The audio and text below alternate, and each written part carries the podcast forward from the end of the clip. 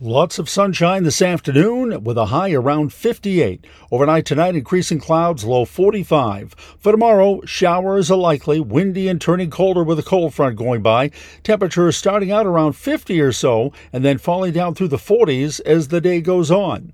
For the weekend, Saturday, partly sunny, brisk and colder, maybe a scattered snow or rain shower, high 36. And Sunday, clouds, scattered snow and rain showers, the high 37.